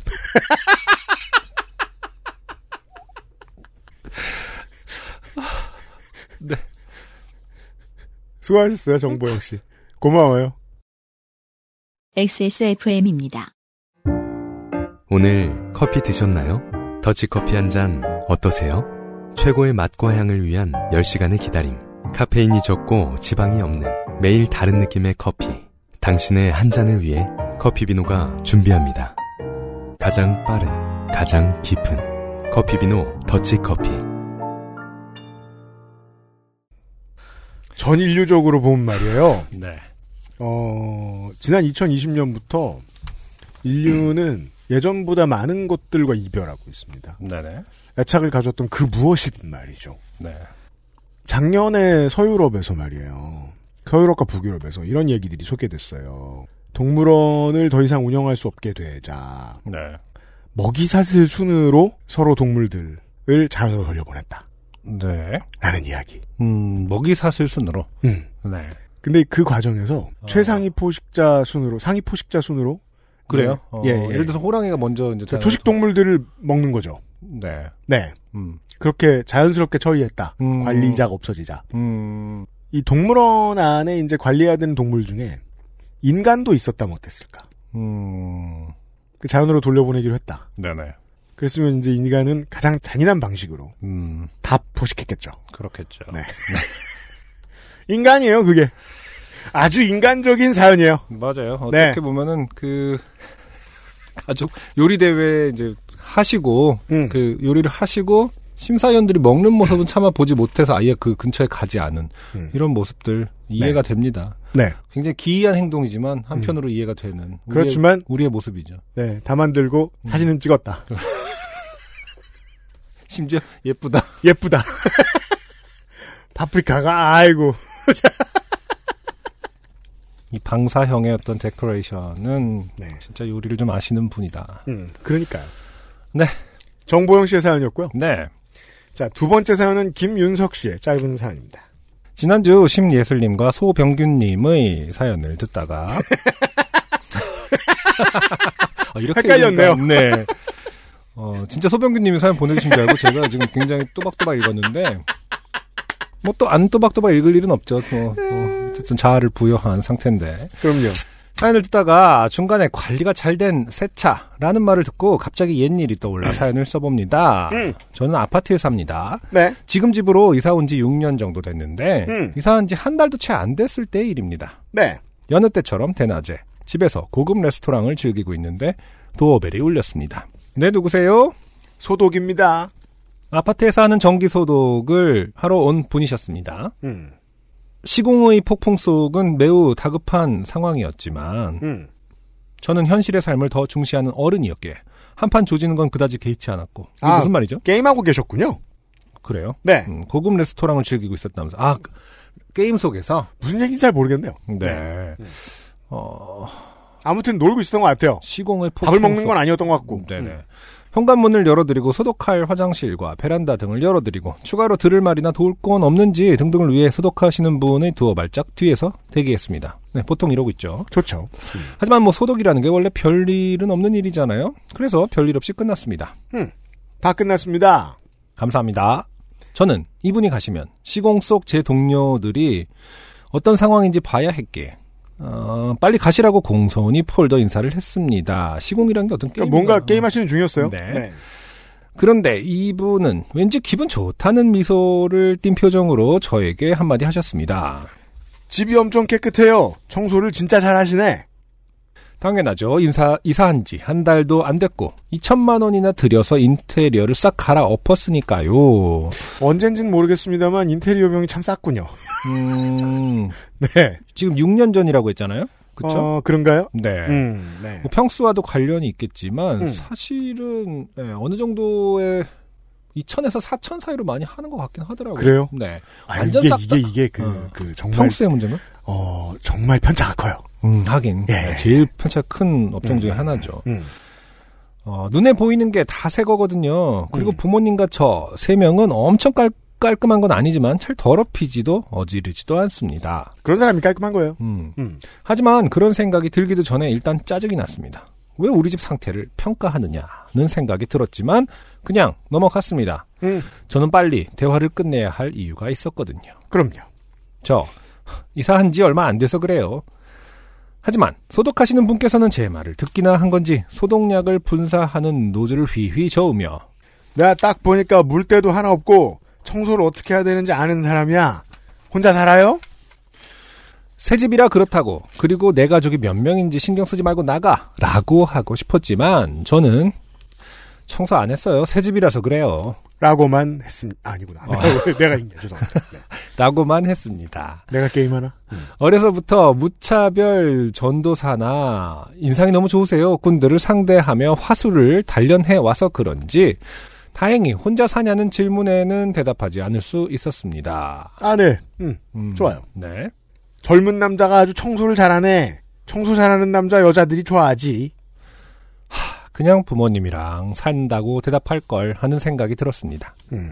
아니 그리고 난 대답 안 했는데 마음대로 혼자 산다고 생각하지 말라고 등등 많은 하고 싶은 말들이 떠올랐습니다. 음. 하지만 그분은 그 말을 끝으로 싱 하고 나가 버렸고 저는 졌다라는 패배감만이 가득한 채 깨끗한 집안에 남겨졌습니다. 사실 그분이 말하고자 했던 건 다 칭찬이고 좋은 의도라는 거 알고 있습니다. 소독하느라 하루에도 수십 세대를 돌아다니다 보면 지저분하고 정리 안 된 집 솔직히 많을 텐데 갑자기 엄청 깔끔한 집 보니까 왠지 산뜻한 기분이 드셨겠죠? 음. 그래서 칭찬 한마디 하신 걸 거고요. 음. 그래도 저는 기분 나쁩니다. 왜냐하면 그때 전 청소를 안 했거든요. 음? 아 진짜 깨끗한 게 뭔지는 본 적도 없는데. 아, 그래서 아, 사람마다 이- 기준이 다르죠. 음, 이 음. 정도 갖고 청, 어, 칭찬을 받았다. 이런 뜻인가요? 음. 그리고 6년이 지난 지금 우리 집에 그분이 또 소독하러 온다면 속으로, 어, 어우, 더러워. 라고 생각할 걸 알기 때문에 더 별로입니다. 어쨌든 핵심은, 아, 평가를 받았다라는 지점이겠죠. 그, 그런 네, 것 같아요. 네. 네. 네네 뭐, 얼마나 깨끗한지, 얼마나 더러운지는 사실은, 아, 그분이 말씀하실 게 아니니까요. 음. 내 행동으로 직접 얻지 않은 것은 칭찬이든 비난이든 그냥 다 싫더라고요. 음. 저는 살면서 잘생겼다 못생겼다 말랐다 머리 작다 피부가 어떻다 누구 닮았다 같은 말을 수도 없이 들었지만 어느 하나 들어서 기분이 좋은 말들이 없었습니다. 보통은 그래서 어쩌라고 하는 생각만 들더라고요.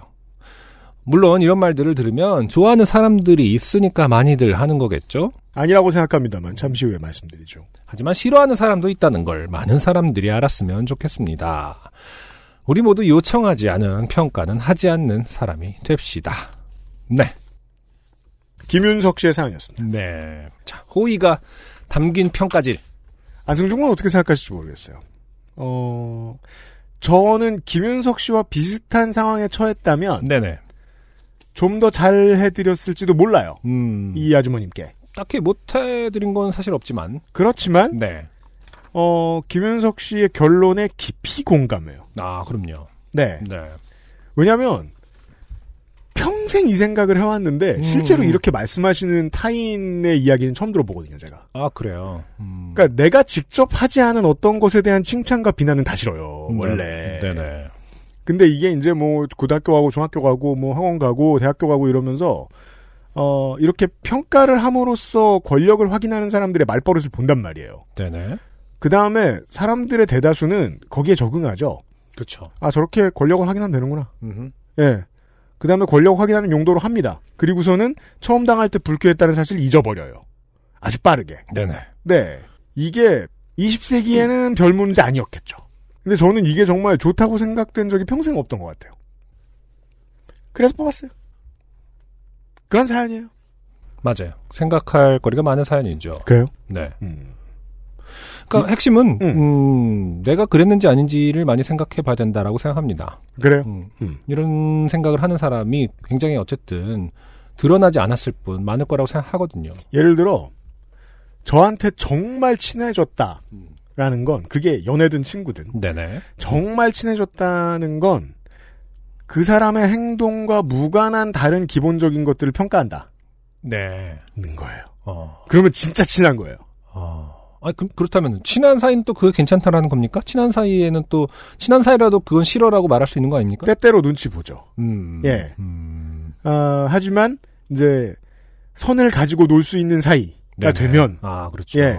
근데 몇 명 안 되죠. 그렇죠. 예. 음. 사실은 친인척 가족하고도 이 선은 안 넘거든요. 그럼요. 진짜 몇 명 안 돼요. 그러니까 음. 그렇게 얘기할 수 있는 거예요. 어, 다섯 명 빼고 나머지 60여 명은 이렇게 하면 안 돼. 이렇게 대하면 안 돼. 아, 그 여섯 번째 사람이 굉장히 힘들겠네요. 그래요? 네. 어, 뭔가 그 신경 쓸 필요 없어. 다- 안, 다- 안 친하거든. 어, 근데 이제 그런 그런 평가도 아, 그런 선도 굉장히 중요할 것 같아요. 이것이 내가 한 것이 아닌데의 문제. 음. 내가 한 것에 대한 평가는 또 괜찮다라는 거잖아요. 있을 수 있다. 어, 그렇죠. 음, 어떤 것이 또 어치브먼트에 대해서는. 그, 아 그렇죠. 예를 들어, 피곤해서 피부가 상했어. 음, 그건 되게 친함, 조금 친하면 걱정해 줄 것이고, 네. 되게 친하면 놀릴 수도 있어요. 음, 하지만 안 친하다면 아무 말도 안 할 거예요. 음, 근데, 누가 태닝이 되게 잘 받았어. 음, 그게 화이트든 다크든. 음, 그건 어치브먼트에 해당돼요. 음. 이룬 것에 해당돼요. 아, 부러울 수 있죠. 아, 그건 칭찬할 수 있어요. 그렇군요. 네. 음, 이게 이 구분선이 되게 중요해요. 직접 얻은 것과 네. 본인이 원했든 원하지 않았든 그냥 된 것. 음, 그냥 된 것은 칭찬도 하면 안 된다고 생각해요. 저는. 그렇군요. 네. 제가 여기 어, 처음에 UMC가 여기를 파랗게 칠했을 때. 이 색깔을 어, 처음 선택해서 이것을 파랗게 칠했을 때. 사실 100% 제가 원해서 이렇게 된 건 아니에요. 아, 그렇죠. 샘플을 봤을 때는 이 이광경이 떠오르진 않았습니다. 그래서 제가 인테리어 해보신 여러분? 어, 제가 눈치를 봤죠. UMC 이것을 이거 어치브먼트라고 봐야 되는 것인가? 그 칭찬을 했는데, 어, 야, 굉장히 파랗다. 물론 이제 막, 그, 아무 말이죠. 굉장히 파랗구나. 사실의 그, 뒤- 그 묘사입니다. 굉장히 파랗구나. 음, 그때는 어땠나요? 이게 내 어치브먼트라고 생각했나요? 아니면 사실 내 의도는 이게 아니었는데. 화낼 상황은 아니었어요. 최소한. 왜냐면 내가 의도한 거잖아. 그렇지. 그러니까 내가 의도한 게 아니더라도 내가 책임은 져야 되잖아. 알겠습니다. 네. 네. 음, 이 문제를 고민 안 해보신 분들 많을 거예요. 근데 사실 여러분은 고민 안 해보신 게 아닙니다. 고민해보셨던 짧은 순간을 어릴, 어릴 적에 무시하고 지나가신 겁니다. 그럴 수 있죠. 예. 고민해봅시다. XSFM입니다. 아, 이거 이쁜데. 우리 애한테는 안 맞겠네. 품이 더 크고 기장만 좀 짧으면 바로 살 텐데. 아쉽네. 흠. 프라하에선 돼요. 당신의 아이에게 맞춰보세요. 내 아이의 편안함. 프라하. 아, 광고 잘 만들었는데요, 확실히. 음, 네. 네. PD가. 네. 옷을 파는 입장에서는 음. 제일 화가 날 때거든요. 사이즈가 이러면 살 텐데, 라는 말을 음, 보았을 때. 그렇죠. 이건 그냥 안 사겠다는 말을 써놓고 가는 거거든요. 네. 하지만 고객의 입장에선 진심이거든요. 네. 아, 이거 진짜 이러면 살 텐데. 음, 라면서. 네. 왜냐면은 기준에 한두 가지라도 맞지 않았으면 아무 말도 안 하고 지나갔을 테니까. 맞아요. 네. 이럴 때 맞춤 능력이 있는 샵은 의미가 있어요. 그렇군요. 프라 동복이고요. 익명 사연 보시죠. 오늘의 마지막 사연입니다. 네. 백신 얘기예요. 그렇군요. 얼마 전 소위 노쇼 백신으로 한바탕 떠들썩했었는데요. 점점 더 그럴 겁니다. 네. 제가 근무하고 있는 곳은 조금 조용한 편이었습니다. 지역 특성상 먼저 맞아야 할 노인분들이 많을 거라는 생각에 다들 큰 관심은 두지 않았다고나 할까요? 그렇지만 출장이 비교적 잦고 어르신들을 많이 보는 업무 특성상 저와 동료 한 분은 동료분은 서울에 근거지를 두는 분이셨기 때문에 네. 바로 노쇼 백신에 관심이 매우 많았어요. 검색을 해보니 저희 지역은 백신 접종을 해주는 병원이 두 곳밖에 없어서 조금 어렵겠다 싶더라고요. 뭐 이제 하반기부터 늘겠지만 네. 음, 비교적 포기가 빠른 저는 고민만 하고 있었지만 행동력이 좋은 제 동료는 전화로 이미 대기 명단에 이름을 올렸다는 말을 들었습니다. 아. 이게 참 사람이 다르죠. 네. 저도 포기가 꽤 빠른 편인데 음. 똑같은 경쟁을 해야 할 것 같으면 포기하는 편인데 네네. 승리자들이 있어요. 네. 제가 지난 지지난 주에 조성주 소장이 노쇼 백신 맞고 왔다 그래가지고 깜짝 놀라가지고 아, 정말? 야 이 사람이 그래도 서울역에 던져놔도 모든 것을 빼앗아 간 다음에 굶어 죽진 않은 사람이구나. 네. 네. 그러니까 어떻게 될지 모르겠지만 여행 가고 싶었대요. 음. 네. 아, 그래서 음. 정확한 동기부여가 있군요. 그게 월요일이었어요. 화요일에 재택근무를 하던 저는 동료로부터 뜬금없는 톡을 받았어요. 동료. 전화 와서 맞았어요. 문자로 이렇게 써 있으면 그러니까요. 겁나겠네요. 음. 우리 회사가 이상한 사람들이 많이 있나 봐. 이게 무슨 소리야. 예. 나. 뭘 맞아요? 아무 생각이 없어서 전화를 건 사람이 제 동료를 때리려면 옆에 있었을 그러니까 제 동료를 때리려면 옆에 있었을 텐데 음. 그러려면 전화를 왜 했냐 같은 말도 안 되는 생각만 했었어요. 음. 근데 그 구어체 그 이런 분들이 있죠. 구어체는 이해가 될 수 있죠. 뭔가 뭐 말 그대로 곧바로 나오는 말이니까. 하지만 쓰는 거는 말입니다. 저는 그렇게 잘 안 되거든요. 그러니까 뭐 아, 이 소셜 시대의 이상한 점이죠. 네. 구어 언어와 음. 문어 언어가 있잖아요. 근데 요즘은 음. 그걸 많이 하긴 하더라고. 이 그 음성으로 그냥 여기다 대고 말하는 거 있죠. 아 그렇죠. 어, 그러니까는 그렇게 쓰는 문자려나? 그럴 수도 있고요. 전화 와서 맞았어요라는 말을 해도 다 알아듣겠지라고 생각하는 지점이 참 궁금합니다. 전화 와서 맞았어요. 음. 참그 사람마다 다른 거죠. 이 둘 사이에 어떤 공통의 관심사가 있다라는 전제가 굉장히 강력한 거죠. 앞에 전제 빼놓고 얘기하는 사람들이 좀 있죠. 네. 제가 피곤할 때 그래요. 음, 본인이 정신이 몽롱해지면서 음, 앞에 전제를 설명할 정도의 정줄을 놓을 때가 있어요. 그래놓고 아, 이제 그러지 못, 말아야겠다. 못 알아들으면 화내고 막 그러시나요? 왜 이걸 못 알아들어? 그런가? 그건 한번 되돌아봐야 되겠네요. 저 인세미네이터 연결해 보겠습니다. 자, 어, 넘어가도록 하고요. 네. 네. 아직 우리 시스템상 그 에디터 마이크 연결하는 게 이렇게 간단한 일은 아니. 되게 간단하던데? 다음번에 네. 너가 그걸 하도록 해봐야 되겠다. 네. 자, 동료. 백신이요. 아침에 연락 와서 방금 맞았어요. 그죠? 이 얘기를 먼저 했어요. 그렇죠. 나는 느낌표만 6개 보냈습니다. 네. 동료. 선생님도 지금이라도 전화해 보세요. 알려주셔서 감사하다고 말씀드리고 보니 병원 점심시간에 걸려 있길래 오후 2시까지 기다렸다가 2시 되자마자 해당 병원에 전화를 해서 백신 대기 명단에 이름을 올려달라고 했습니다. 병원 반응은 너다섯 시는 돼야 할 수 있다고 하셨고 저는 음. 그거라도 감사하다고 하고는 전화를 끊었습니다. 음, 수요일이 휴일이었으므로 목요일이나 금요일에 연락을 받을 수도 있겠다고 생각을 하고 자료를 한참 입력하고 있었습니다. 어린이날 전이었나 보네요, 올해는. 아, 그렇군요. 그런데 3시 좀 넘어서 병원에서 연락이 왔습니다. 4시 반 전까지 오실 수 있냐는 전화였습니다. 네. 저는 당연하죠를 연신 외치고는 당장 조퇴를 신청했습니다. 음흠. 결제를 빨리 받아야 했으므로 실장님께 전화드려 사정을 설명하고 결제를 부탁드렸어요. 실장님은 매우 부럽다는 말씀을 하시며 당장 결제를 해주겠다고 하셨습니다. 네. 결제라는 걸 확인하고 병원에 도착해보니 4시 10분이 좀 넘었더라고요. 간호사 선생님께 인사를 하고 체온을 재고 전화로 방문 기록을 등록했습니다. 그리고 문진표를 주시더라고요. 네.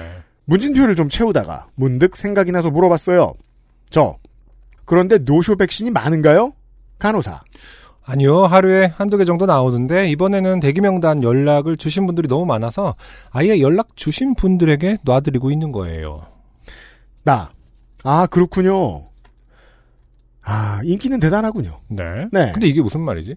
여- 대기 명단 연락을 주신 분들이 너무 많아서, 아예 연락 주신 분들에게 놔드린다는 게? 그러니까 대기 명단을 연락이 안 와도 그 먼저 연락이 가는 대기 명단이 있고 음. 그리고 저 연락을 따로 해서 줄 서는 대기 명단이 있는데 음. 후자한테 먼저 배치했다는 얘기인 것 같아요. 그렇군요. 네. 음. 왜냐하면 그들이 좀 더 열성적인 사람들이니까 빨리 올 거 아닙니까? 네. 네. 음.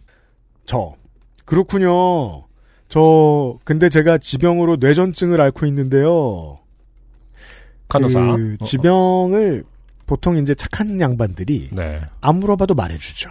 그렇죠. 네. 어. 그리고 음. 음, 대부분의 의료진들은 한 번 흠칫하죠. 음. 이게 또 책임감이잖아요. 그렇죠. 한번 확인해봐야 되니까. 그렇죠, 그렇죠. 네. 네. 음, 간호사. 아, 언제부터요? 약을 드시고 계신 건가요? 나.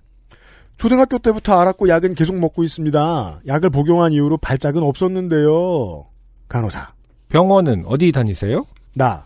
원주에서 다니고 있어요. 간호사. 그러면 주치 선생님께 연락을 드려서 백신 접종에 대한 상담을 받으신 후에 맞으시는 게 좋을 것 같아요. 나. 느낌표 여러 개. 아, 이게 이제 대화상에서는 동공의 크기 정도를 이제 그렇죠. 네. 충격이었습니다. 말하지 말 걸 하는 후회가 가장 먼저 들었어요. 음. 이게 의학 지식이 없는 사람은요. 입원할 때 여러 가지 일들로 상담받을 때 네. 드시는 약 있으세요에 대답하지 말까 하는 유혹을 겁나 느끼죠. 그렇군요. 앓는 병이 있느냐, 네, 네. 드시는 약이 있느냐. 음. 예. 네. 몇 달에 한 번 가서 약간의 상담과 함께 약을 타오고 있을 뿐이라 주치의 선생님 개인 번호뿐 아니라 사무실 전화번호, 신경과 전화번호도 모르는데 약간의 버벅거림 후 전화하고 오겠다는 말을 어영부영 흘리고 병원 계단층으로 나갔습니다. 네. 병원의 홈페이지를 검색해봤지만 예약용 전화 외에는 전화번호가 노출되어 있지 않더라고요. 어쩔 수 없이 예약용 번호로 전화를 걸어봤습니다. 번거롭긴 했지만 서너 번 정도의 토스 과정을 거쳐 신경과에 연결되었습니다. 큰 병원 서너 번 토스되면 빨리빨리 잘 되는 겁니다. 네. 경험해 본 바에 의하면 네. 전화를 받으신 간호사 선생님은 물어봐서 연락 드릴 건데 5시 반 이후에 전화를 주실 거라고 하더라고요. 망연자실해서 전화를 끊었어요. 급한데 좀 빨리 연락을 달라고 할 걸. 후회했지만 너무 당황해서 전화를 끊은 상태였습니다. 버틸까? 생각이 들었지만 백신 접종하는 병원은 5시까지가 업무 시간이었으므로 쓸데없는 시간 끌기라는 것을 금방 깨달았어요. 기다려볼까 고민했지만 그랬다가 다른 사람이 맞을 수 있는 기회를 아예 없애는 거라는 생각도 들어서 터덜터덜 걸어 올라갔습니다. 그렇군요. 이게 참 하기 힘든 맞는 선택이죠. 맞아요. 예. 사정을 말씀드리자 연락받고 접종하는 게 좋겠다고 다시 한번 정리해 주시고 목요일이나 금요일에 연락을 주시겠다 하셨습니다. 저는 허탈하게 병원을 나왔고요. 백신도 못 맞고 이렇게 쓸데없이 황금 같은 연가를 썼다는 생각에 좌절감이 들었습니다. 네. 직장인 입장에서 정말 특별한 일 때문에 반반차를 썼다. 네네. 그리고 그 일이 안 생겼다. 음. 열 배는 기분이 나쁩니다. 네. 이렇게 보낼 순 없, 없다는 생각에 근처 하나로마트에 갔어요. 참 우리의 삶이란 음, 그렇죠. 선택이 많은 척하지만 옵션이 얼마나 없습니까? 음. 네, 반반차 쓰는데 실패해서 네, 가는 곳은 마트. 네. 오늘 저녁은 반드시 맛있는 걸 먹고야 말겠다고 결심하며 들어간 순간 양념된 닭갈비를 파시길래 이거다 싶어 구매하고 우동사리와 음료수도 샀어요. 동료에게 전화를 걸어 이번 일에 대해 이야기를 하며 기분이 나아졌지요. 아, 여기까지가 진짜 어떤, 어, 정말 일상적인 우리의 모습이네요. 기분이 안 좋아졌을 때. 맛있는 걸 찾고. 네. 어, 그리고 또, 맛있는 메인 메뉴를 사면 음, 사리를 꼭 같이 삽니다. 아, 뭐 그게 핵심은 아닙니다만. 네. 기분을 뜻해요. 그래요? 네. 어, 그럼 정정하겠습니다. 아, 기분이 안 좋을 때 맛있는 걸 사고, 사리도 사고. 사실 기분이 겁나 나빴죠? 네. 그럼 고구마랑 떡이랑 쫄면도 샀습니다. 아직 들 나빴구만. 우동만 샀어. 아, 네. 그게 4시 25분쯤이었어요. 동료와의 전화를 끊자마자 모르는 번호로 전화가 오더라고요. 원주의 병원이었습니다. 네. 저는 저의 선택의 문제지만 백신 맞는 걸 권장한다며. 사실 뭐 예측 가능한 답입니다만. 네. 혹시 코로나에 감염되었을 때 중증으로 진전될 때를 생각해야 하고 백신 자체의 위험성은 크지 않다고 하셨습니다. 네네. 아이고 세상에. 음. 기존 질환으로 내원을 정기적으로 한 달에 한 번이든 이분처럼 하시는 모든 분들이 음. 상당히 많은 분들이 백신에 대한 그 두려움을 가지고 계셔서 설득하던 프리셋이 있다는 뜻이거든요, 이게 지금. 음. 음, 그렇군요. 네. 네. 그럴 수 있겠네요. 음.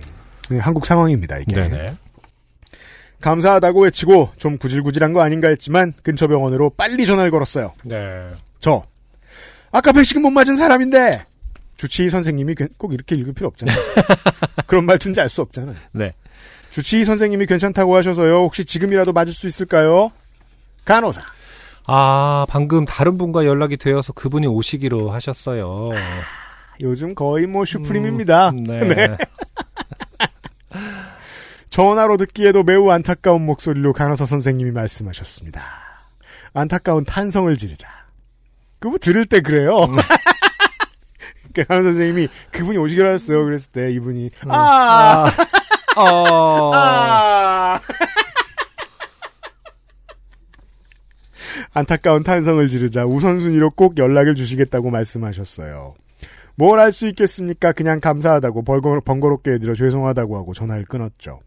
약간의 좌절감을 느끼며 마트에서 제 차로 가고 있는데 집으로 음. 동료에게 톡이 왔습니다. 동료 선생님, 과장님 병원에서 연락받고 백신 맞으러 가셨대요.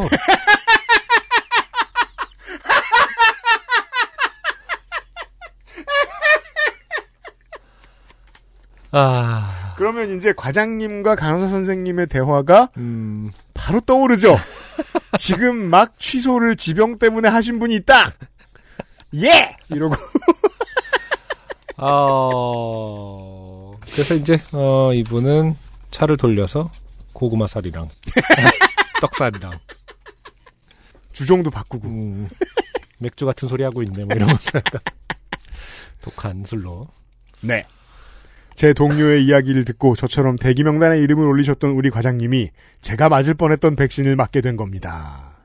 좌절감도 들고 어이도 없어서 웃프더군요. 음, 처음으로 요파 씨의 사연이나 써야겠다는 생각도 들었습니다. 그렇게 휴일을 보내고 그래서 그래도 병원에서 금방 연락을 줬어요. 금요일에 맞으러 오라고요. 아, 그렇군요. 금요일에 가서 보니 뒤늦게 신청한 실장님이나 다른 동료들도 전화를 받고 백신을 맞게 됐다는 걸 알게 됐습니다. 네네. 야, 그 회사 모범적이네요. 그러게요.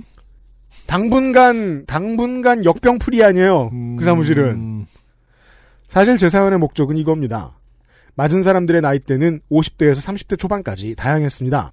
저는 팔이 좀 아리고 몸이 몸이 좀 많이 무거웠지만 접종 후 이틀째부터는 컨디션이 돌아오더라고요. 많은 분들이 이렇게 얘기하고 계시죠. 이상 증상도 다 사라졌습니다.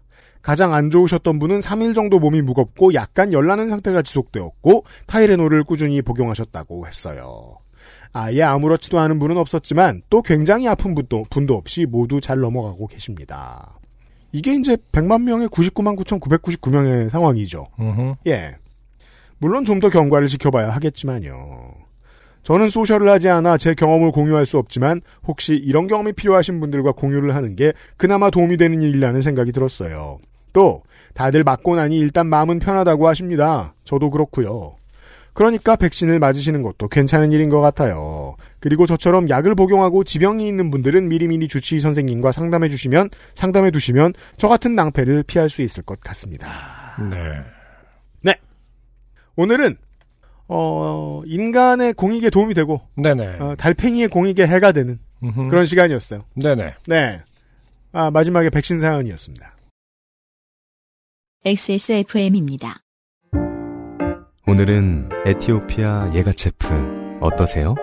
과실의 상쾌한 신맛과 벌꿀의 맛처럼 달콤한 모카. 상상만으로 떠올릴 수 없는 와인보다 깊은 향미. 가장 빠른, 가장 깊은 커피 비노 에티오피아 예가체프. 사실 이달까지는 저도 뭐 최대한 양보해야겠다는 생각도 들지만 네. 하반기에는 음, 슥 찔러 볼까 하는 생각도 있어요. 왜냐하면 진짜로 버려질 수도 있잖아요. 그쵸. 그 생각은 있어요. 안승준 군도 이제 캠핑 많이 갈 거니까 네네. 네. 그래야겠네요. 필요할 거예요. 네. 어... 그럼 이건 이제 지역 병원, 가장 가까운 병원에 그렇죠. 예약을 해놓으면 되는 건가요? 네. 음. 일단 9개 정도가 있을 겁니다. 도시에서는. 음. 네, 네. 음, 없나? 최대한 많이 그냥 놔주나? 모르겠습니다. 네. 여러분들도 어, 백신 줄 서시고요. 네. 네. 어, 끝으로 탈락자 중에는요. 네. 개민석 씨가 음. 개민석 씨에게 제가 개인적으로 전달하고 싶은 말씀이 있어요. 음. 아주 긴 사연이었고 아, 그래요? 끝에 마지막 한 줄. 음. 혹시 모르니까 동생한테 오빠가 많이 사랑한다고 전해주시면 안 될까요? 라고 하셨습니다. 어, 무슨 말이죠? 그러니까 정말 사랑하면 이런 사연을 보내서는 안 됐다는 얘기입니다. 아, 무슨 일인지 굉장히 궁금해지네요. 네. 음. 그 겁나 욕 보여놓고 음, 아, 그런 네, 내용이구나. 어. 그래서 저는 개민석 씨의 동생분께 아, 사랑한다는 오빠의 마음만 전하는. 마음만. 네. 음, 하겠습니다. 오빠가 무슨 뻘글을 썼는지는 신경 쓰지 그렇죠. 말아라. 소개되면 안녕하세요가 된다. 우리가 최대한 덜 그러기로 하지 않았습니까? 어, 사람들 사이를 연결하는. 요즘은 팟캐스트 시대였어요.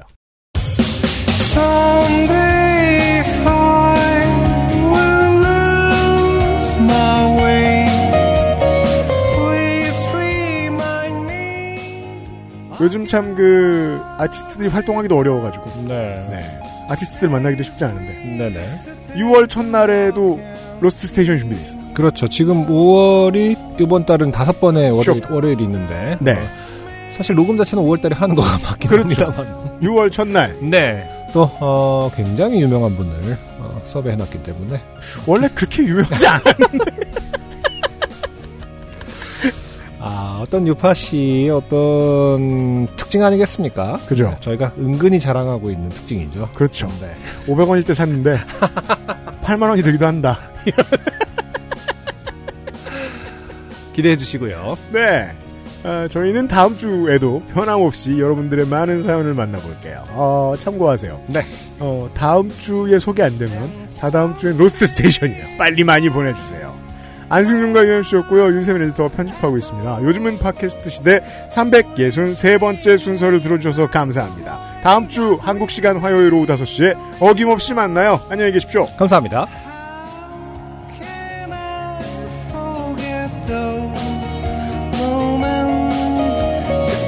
XSFM입니다.